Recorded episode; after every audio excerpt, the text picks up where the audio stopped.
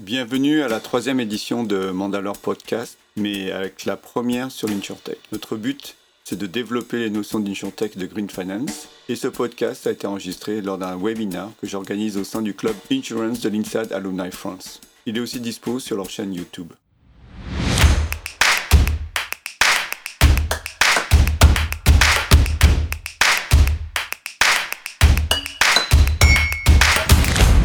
Voilà, donc aujourd'hui, l'épisode 3, c'est donc c'est un grand plaisir d'accueillir Pascal de, de, Murger, qui est le DG de la Maïf. Bonjour euh, Pascal. Bonjour. Si vous voulez, eh bien, euh, on va structurer cette euh, webinaire en, en, trois parties. Premièrement, une petite question sur votre background, votre bio et comment vous êtes arrivé à la Maïf et ce que vous avez fait depuis plus de dix ans déjà.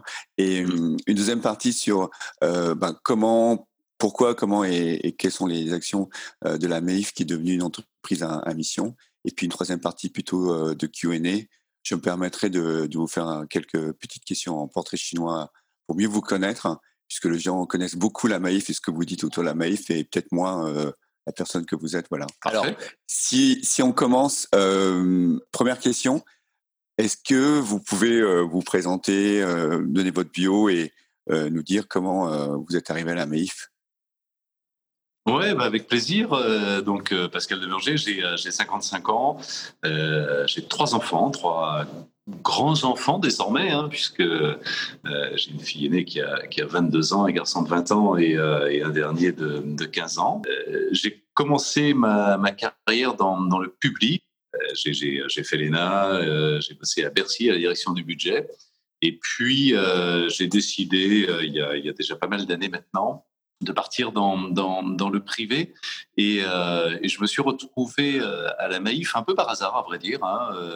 Euh, J'allais presque dire doublement par hasard, d'abord parce que je ne connaissais pas particulièrement le, monde de, de l'assurance. J'avais jamais bossé avec le secteur de l'assurance quand, quand j'étais à Bercy. Et, et, encore plus par hasard parce que en réalité, à l'époque, je connaissais très peu pour ne pas dire pas du tout le monde mutualiste. Il n'y avait pas de ni par tradition familiale, euh, ni euh, euh, dans, dans, aucune occasion de ma vie, je n'avais croisé le monde mutualiste, donc je le connaissais relativement peu. Je l'ai découvert par la circonstance.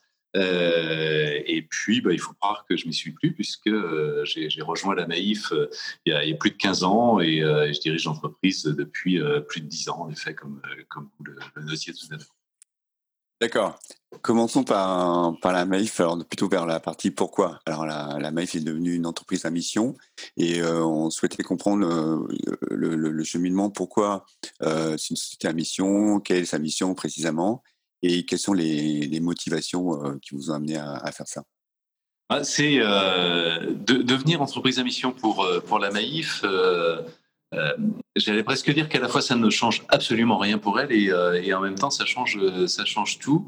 Ça change absolument rien parce que bah, c'est finalement euh, l'aboutissement d'un mouvement relativement ancien qu'on a accéléré ces, ces dernières années consistant à faire en sorte que euh, l'engagement de l'entreprise à l'égard de ses parties prenantes ou à l'égard du, vaste monde, hein, donc ça peut être euh, son engagement à l'égard de ses collaborateurs, à l'égard de ses clients, euh, à l'égard de la société en général, de l'environnement. La MEIF est, très active, très, très engagée avec la, recherche systématique d'un impact positif dans, chacune de ses activités. On pourra évidemment, si vous le souhaitez, en, reparler plus, plus en détail. Et on fait de, cette, de cet engagement systématique une des sources et une des sources euh, majeures de la performance de l'entreprise. Moi, j'ai la conviction euh, qu'il n'y a pas euh, de contradiction, qu'on peut au contraire totalement réconcilier l'engagement de, l'entreprise et sa performance, et, même qu'il faut le faire, c'est complètement indispensable. Autrement, euh, autrement jamais les, entreprises ne pourront s'engager. Euh, et donc, depuis euh, pas mal d'années maintenant, la Maïf euh, est vraiment dans cette euh, logique euh, d'un engagement le plus important possible. Et évidemment, le fait de devenir entreprise à mission bah, vient en quelque sorte couronner ce, mouvement, lui donner un nom, lui donner un statut juridique. Donc on est complètement dans la continuité et d'une certaine manière, ça ne change pas les choses. Et en même temps, ça change tout parce que bah, parce qu'on proclame en quelque sorte hein, euh, au, vaste monde que euh, oui, on prend des engagements qui sont pérennes, sur lesquels il est tout simplement impossible de revenir. Hein. D'une certaine manière, on, brûle nos vaisseaux en affichant, en affirmant que euh, nous avons désormais le statut d'entreprise à mission, que ces engagements, c'est euh, effectivement très, euh, très durable.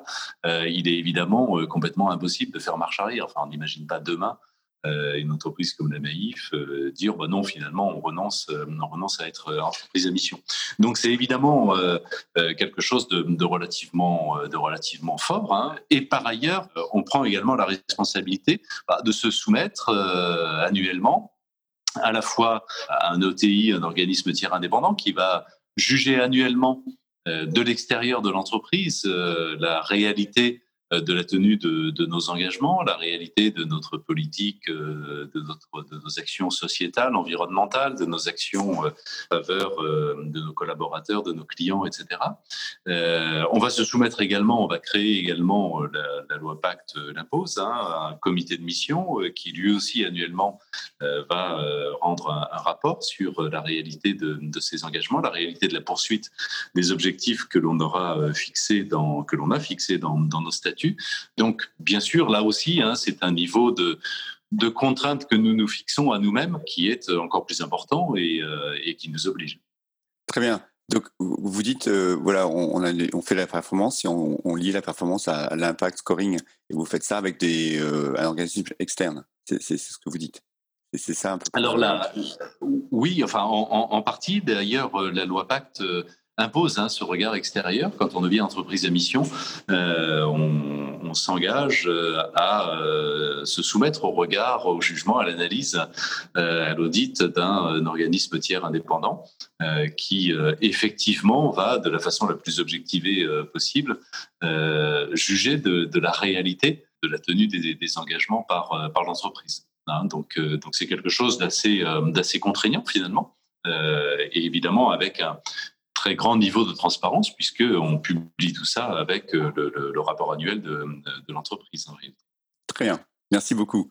Euh, donc du pourquoi vers, vers le, le comment, est-ce que vous pouvez nous raconter un peu comment vous, vous avez euh, vécu la, la, crise du Covid pour commencer, et puis après on, verra ce que vous voyez par la suite? Oui, alors euh, comment la, la Maïf a-t-elle vécu la crise? De, de, manière un peu particulière dans le monde de l'assurance. Hein, et d'ailleurs, d'ailleurs, il a, il a pu arriver que l'on soit un tout petit peu euh, montré du doigt par euh, les autres assureurs. Euh, pourquoi de manière particulière? Parce que, alors, en, interne, dans l'organisation interne, là pour le coup, pour le coup, je crois que beaucoup d'entreprises sont de, la même manière. Hein. On avait évidemment fixé euh, un principe euh, relativement, euh, qui s'imposait hein, avec la, force de l'évidence. Ce principe, c'était priorité absolue à, la sécurité de, de, nos collaborateurs. Et donc, bien sûr, dès le 17 mars, tout le monde était en, en travail à distance. Ce qui s'est bien passé chez nous, bien passé pour, pour deux raisons au moins. D'abord, on avait une habitude du télétravail. Hein. On avait un accord encore expérimental, mais euh, qui concernait quand même 1000 collaborateurs qui étaient en, télétravail une partie de, leur temps. Donc, euh, donc, on était déjà rodé un petit peu. Hein, euh, au, télétravail et puis et puis dans le cadre de du plan de, continuité d'activité, euh, on avait on avait pas mal bossé ce genre de, scénario. Donc les choses se sont plutôt euh, plutôt bien passées et, euh, et, dès le lendemain, on était de nouveau de nouveau opérationnel. Et puis surtout, euh, le, le, second principe moi que j'avais souhaité fixer pour pour traverser la crise, alors qui était un, un, tout petit peu moins évident et un peu moins partagé par, euh, par d'autres entreprises, euh, c'était de dire euh, il est complètement euh, exclu, il serait d'ailleurs euh, totalement impensable que l'on tire un quelconque bénéfice de la crise. Et évidemment, euh, ce principe qui peut paraître évident, éthiquement incontournable, en réalité peut engendrer des conséquences relativement, euh, relativement importantes. Pour nous, euh, la, conséquence la plus euh, visible, hein, la plus manifeste, c'était, quoi? Bah, C'était tout simplement que pendant le confinement, par hypothèse, les voitures ne, circulaient pas. Hein, elles étaient au garage ou au, parking. S'il n'y avait pas de circulation, il n'y avait pas non plus d'accident. Et donc, une très forte chute de la sinistralité. pour moi, il était hors de question de euh, conserver les économies euh, engendrées par euh, cette baisse de la sinistralité.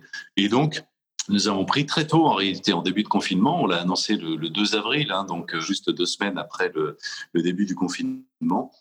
Nous avons annoncé que nous rembourserions la partie de, la prime d'assurance automobile correspondant à la période de confinement qu'on estimait à l'époque et on avait vu juste à, huit semaines.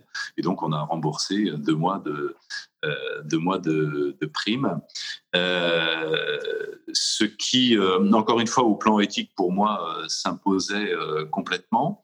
ce qui, évidemment, a été extrêmement bien accueilli bien sûr par nos sociétaires, hein, par nos, euh, nos assurés, euh, également en interne, ça a créé une espèce de, ça a suscité euh, une adhésion et une fierté même extrêmement extrêmement forte, bien accueillie par le grand public également hein, et, par la presse, un tout petit peu moins par par nos concurrents qui, qui, évidemment y ont vu ce qui, euh, ce qui était assez largement faux, je pourrais revenir là-dessus, euh, qui ont vu euh, un geste solo de, la part de la Maïf et, manquant de solidarité à l'égard du, secteur.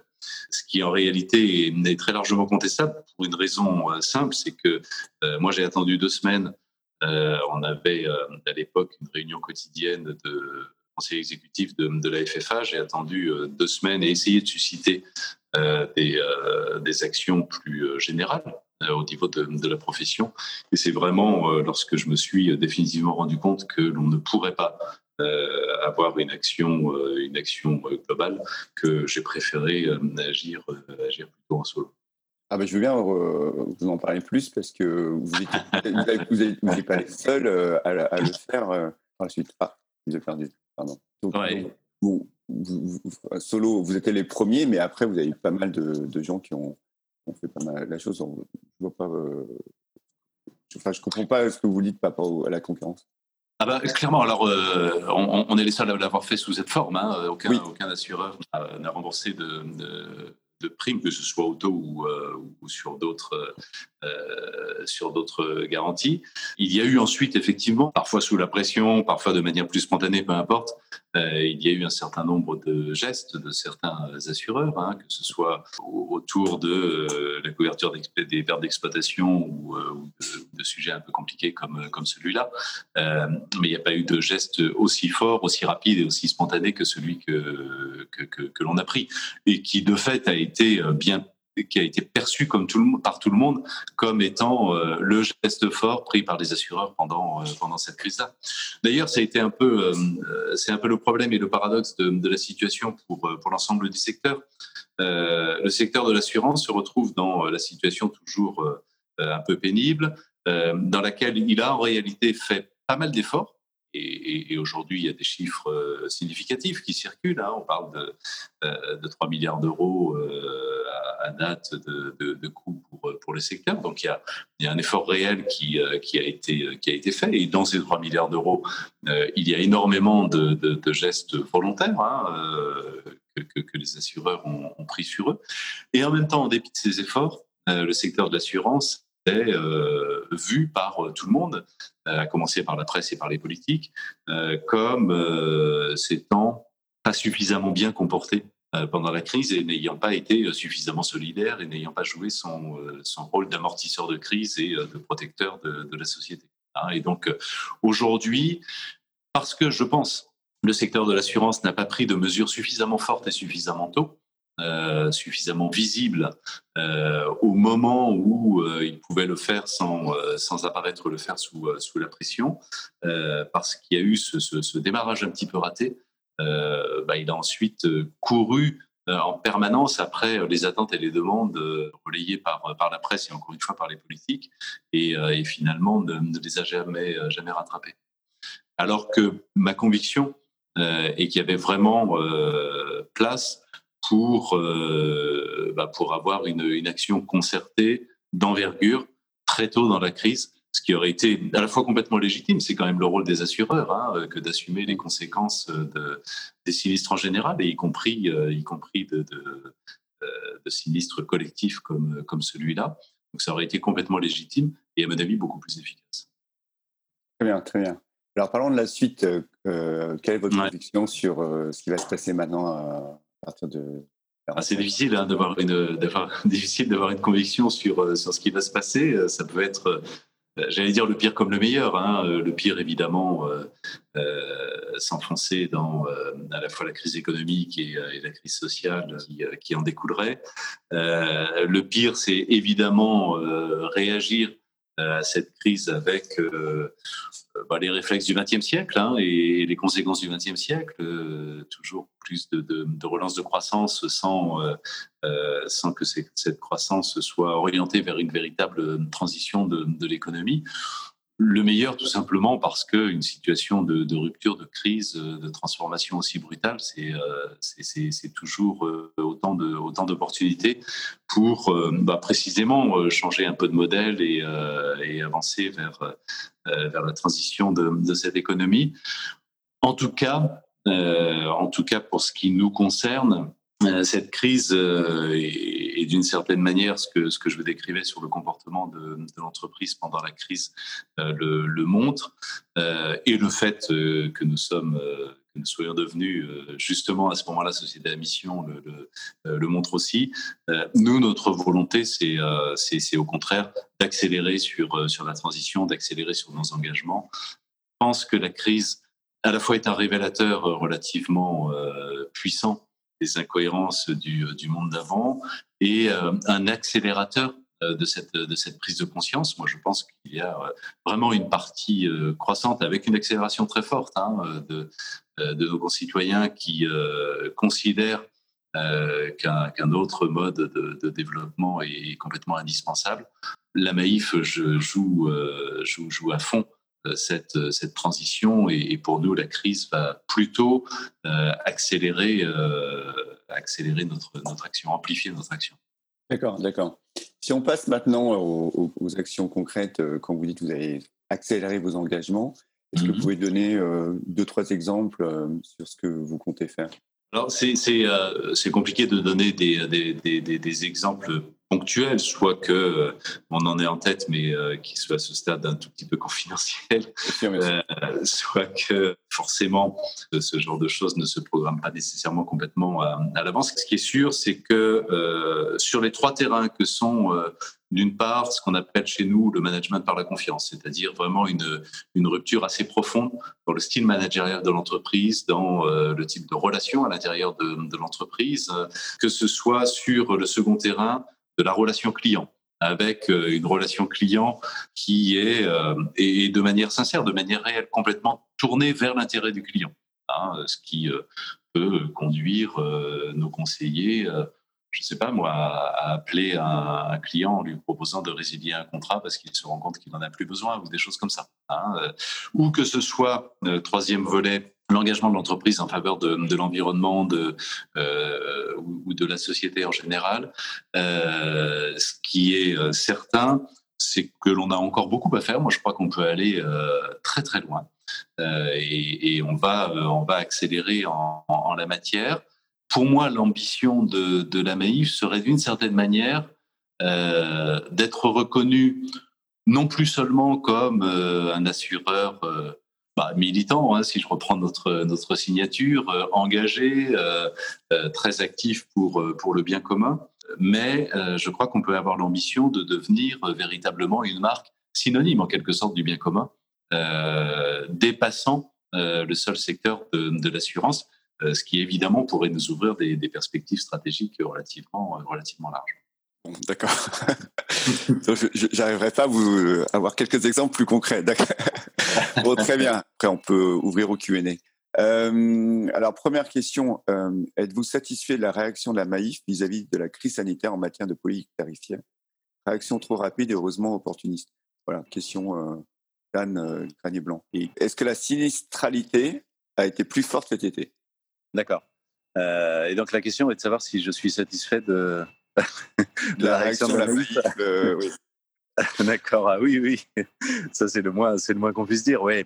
Euh, donc effectivement, certains, euh, certains ont considéré que, que, la réaction était un petit peu, un petit peu rapide, que euh, voilà, le cycle de l'assurance c'est un cycle annuel et que c'est à la fin de l'année qu'on doit faire les, les, comptes en quelque sorte. Hein, parce qu'on n'est pas à l'abri d'une reprise de la, sinistralité.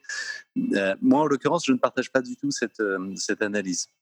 il y a eu un événement exceptionnel d'une ampleur, tout à fait, inédite, qui a conduit en tant que tel à une, une chute totalement spectaculaire, hein, de plus de 80% de, de la fréquence en, automobile notamment, mais, mais, mais, mais c'est en partie vrai aussi en, MRH, peu importe. Et donc, moi, je crois qu'il était complètement justifié, notamment dans un fonctionnement mutualiste, hein, euh, d'avoir cette réaction de, remboursement. Après la suite de, l'année, euh, on m'a dit oui, mais s'il il y a euh, des tempêtes, des catastrophes naturelles ou, que sais-je, ça va coûter cher à l'entreprise. Oui, sauf qu'en réalité, rembourser l'équivalent de, la baisse de sinistralité pendant, pendant le confinement, c'est simplement se replacer dans une situation normale. Hein, euh, c'est faire euh, exactement, c'est être exactement dans la situation dans laquelle on aurait été s'il euh, n'y avait pas eu de confinement et pas de crise sanitaire. et donc, on aurait eu à assumer de la même manière d'éventuelles tempêtes ou des catastrophes naturelles ou, que sais-je.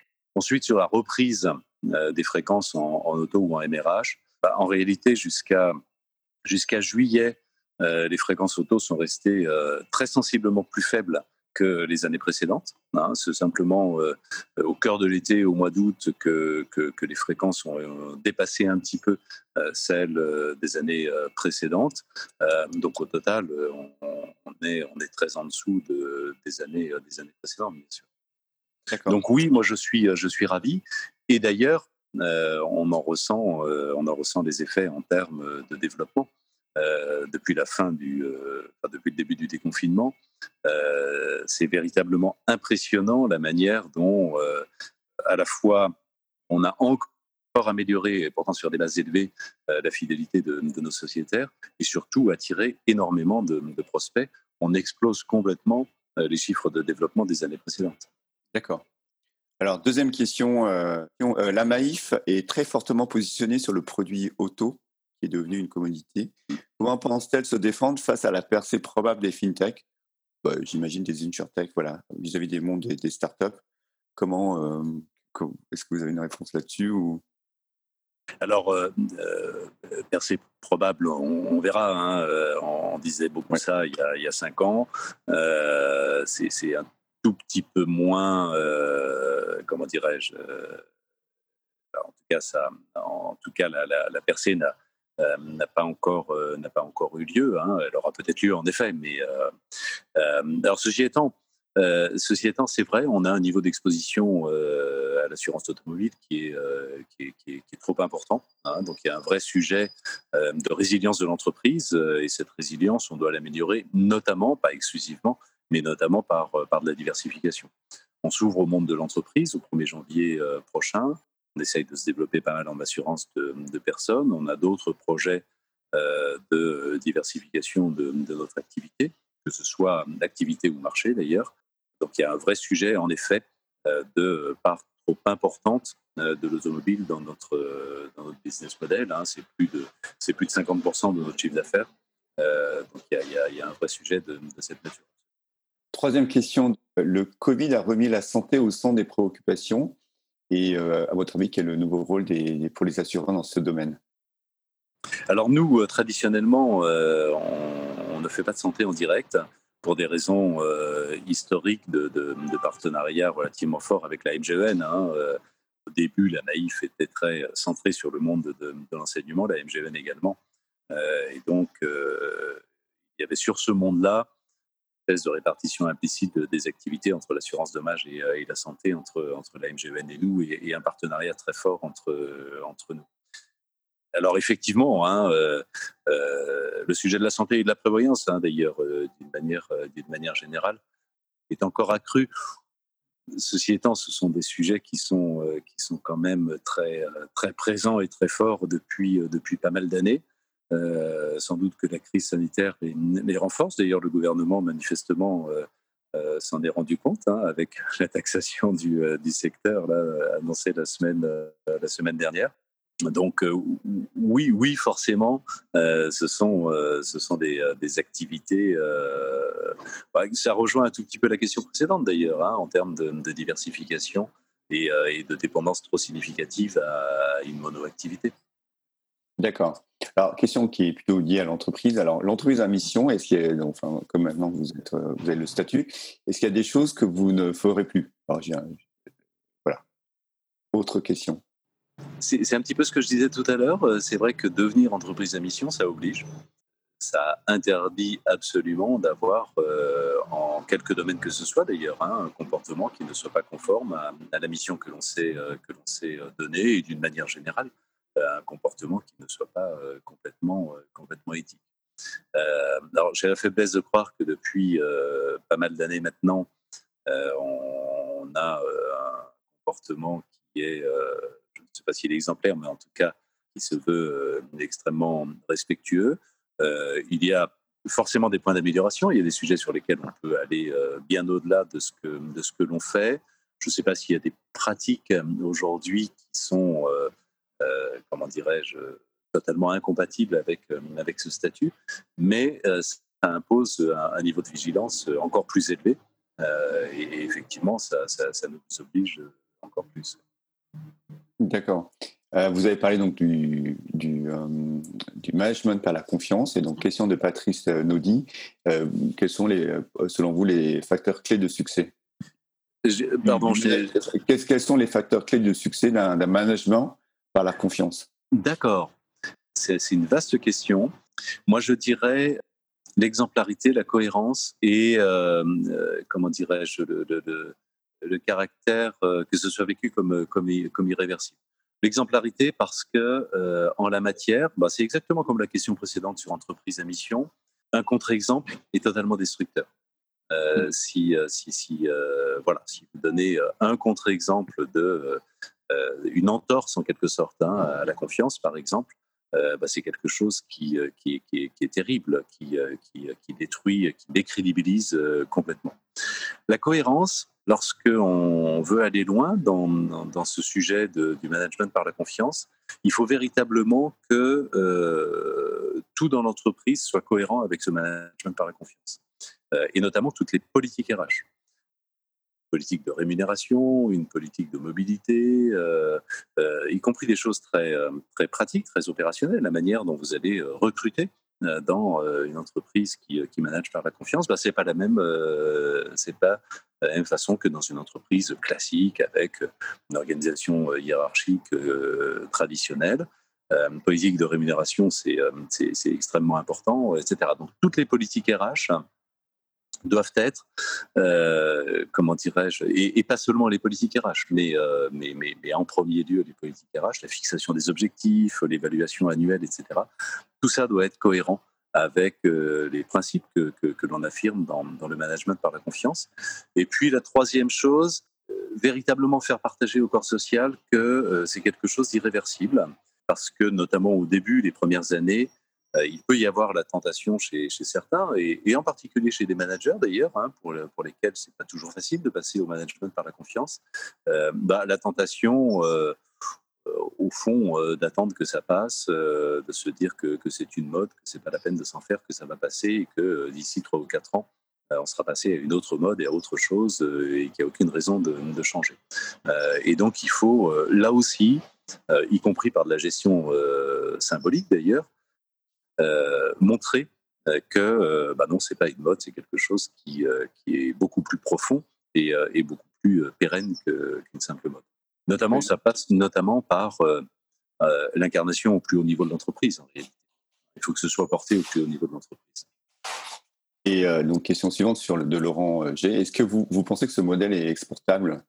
Voilà. Sinon, Alors, Ouais, moi euh, j'ai bien sûr la conviction, euh, j'en ai même fait un, petit livre l'an dernier, euh, j'ai totalement la conviction que ce modèle est, exportable pour une raison très simple, c'est que j'ai la conviction et même désormais l'expérience qu'en réalité ces formes d'engagement, de, que ce soit sur le management, encore une fois la relation client ou l'engagement à l'égard de, la société, cette forme d'engagement euh, crée, de, de la performance.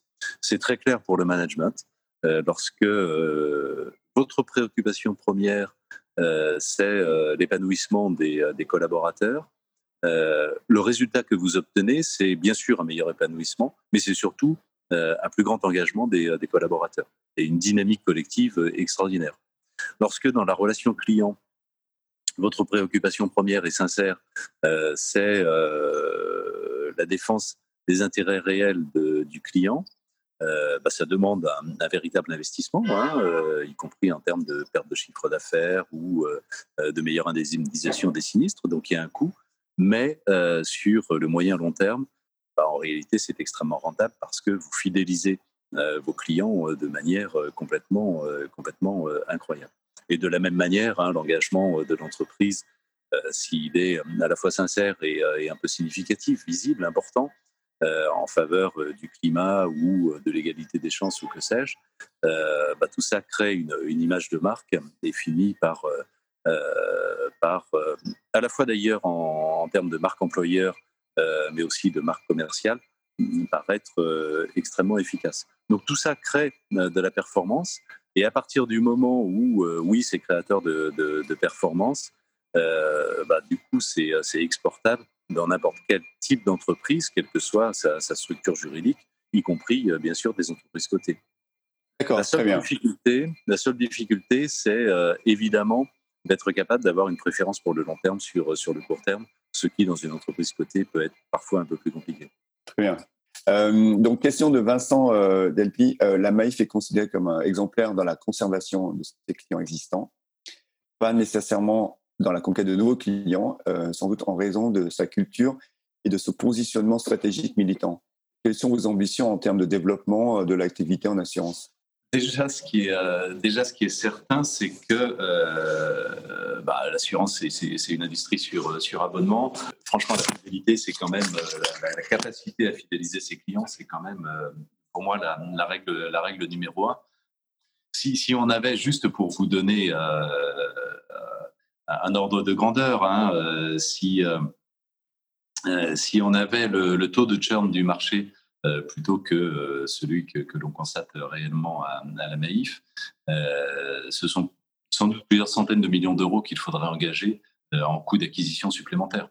Hein. ce sont d'ailleurs plusieurs centaines de milliers de, de clients nouveaux qu'il faudrait recruter chaque année simplement pour compenser euh, le, taux de, le taux de départ que, que l'on aurait si on avait, euh, encore une fois, hein, simplement le turnover du marché, hein, le taux de churn du, euh, du, marché.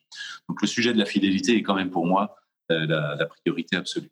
Après, une moindre capacité à, à recruter de, nouveaux clients, on, a sans doute nous n'avons sans doute pas la puissance commerciale de certains de, nos concurrents. Euh, ceci étant, aujourd'hui, et euh, je le disais là euh, de manière ponctuelle, conjoncturelle à, l'issue de, la crise, mais aujourd'hui, la marque Maïf a une capacité d'attraction relativement, relativement forte.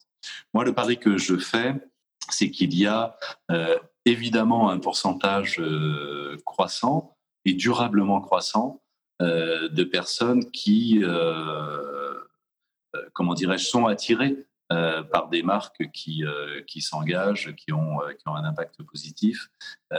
et demain, tout à l'heure, quelqu'un parlait des, des insurtech, on pourrait généraliser le propos d'un risque de transformation du marché de l'assurance avec l'arrivée d'acteurs, d'acteurs nouveaux et extrêmement puissants, hein, que ce soit des insurtech ou que ce soit au contraire euh, euh, euh, des, des, monstres du, du, digital, les GAFA ou, autres.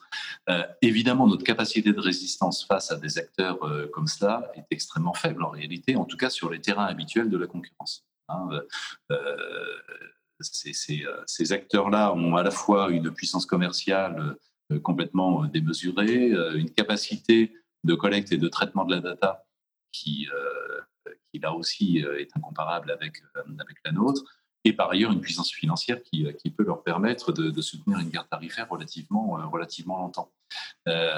et donc face à des concurrents de cette nature, dont l'arrivée n'est pas du tout hypothétique, bah, clairement, jouer la carte du positionnement et d'une forme de singularité difficilement reproductible par d'autres acteurs, pour moi, est une carte stratégique qui, qui peut être vraiment gagnante.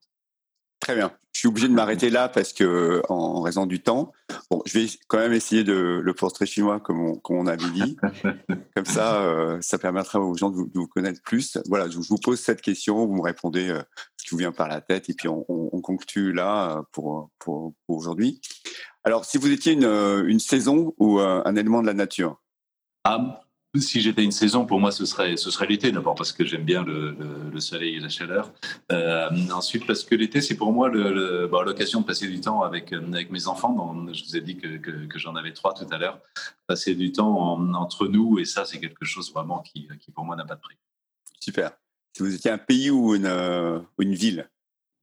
Bah, Un pays, ça, ça fait peut-être un peu, euh, comment dirais-je, euh, daté, mais, euh, mais, mais, mais, voilà, y compris euh, parce que ma formation m'y pousse. clairement, pour moi, je, je, dirais la France. Il y a, il y a, chez moi, oui, un, fond de patriotisme qui est, qui est important. Si vous étiez un véhicule ah bah là, pour le coup, ça va être un peu moins patriotique, mais je dirais une Tesla. parce que franchement, cette, cette voiture, à la fois fait rêver, et euh, euh, j'avais eu l'occasion il y a quelques années, en parlant de, euh, en parlant de, la manière de diriger l'entreprise, j'ai eu l'occasion de, parler de la puissance de la douceur. Je trouve que ces deux termes se conjuguent en réalité très bien. Et, une voiture électrique, a fortiori une, une Tesla, c'est exactement ça. C'est-à-dire qu'il y a à la fois un sentiment de, douceur et en même temps énormément de puissance. Et euh, je pense que la combinaison des deux donne quelque chose d'extrêmement efficace. Super.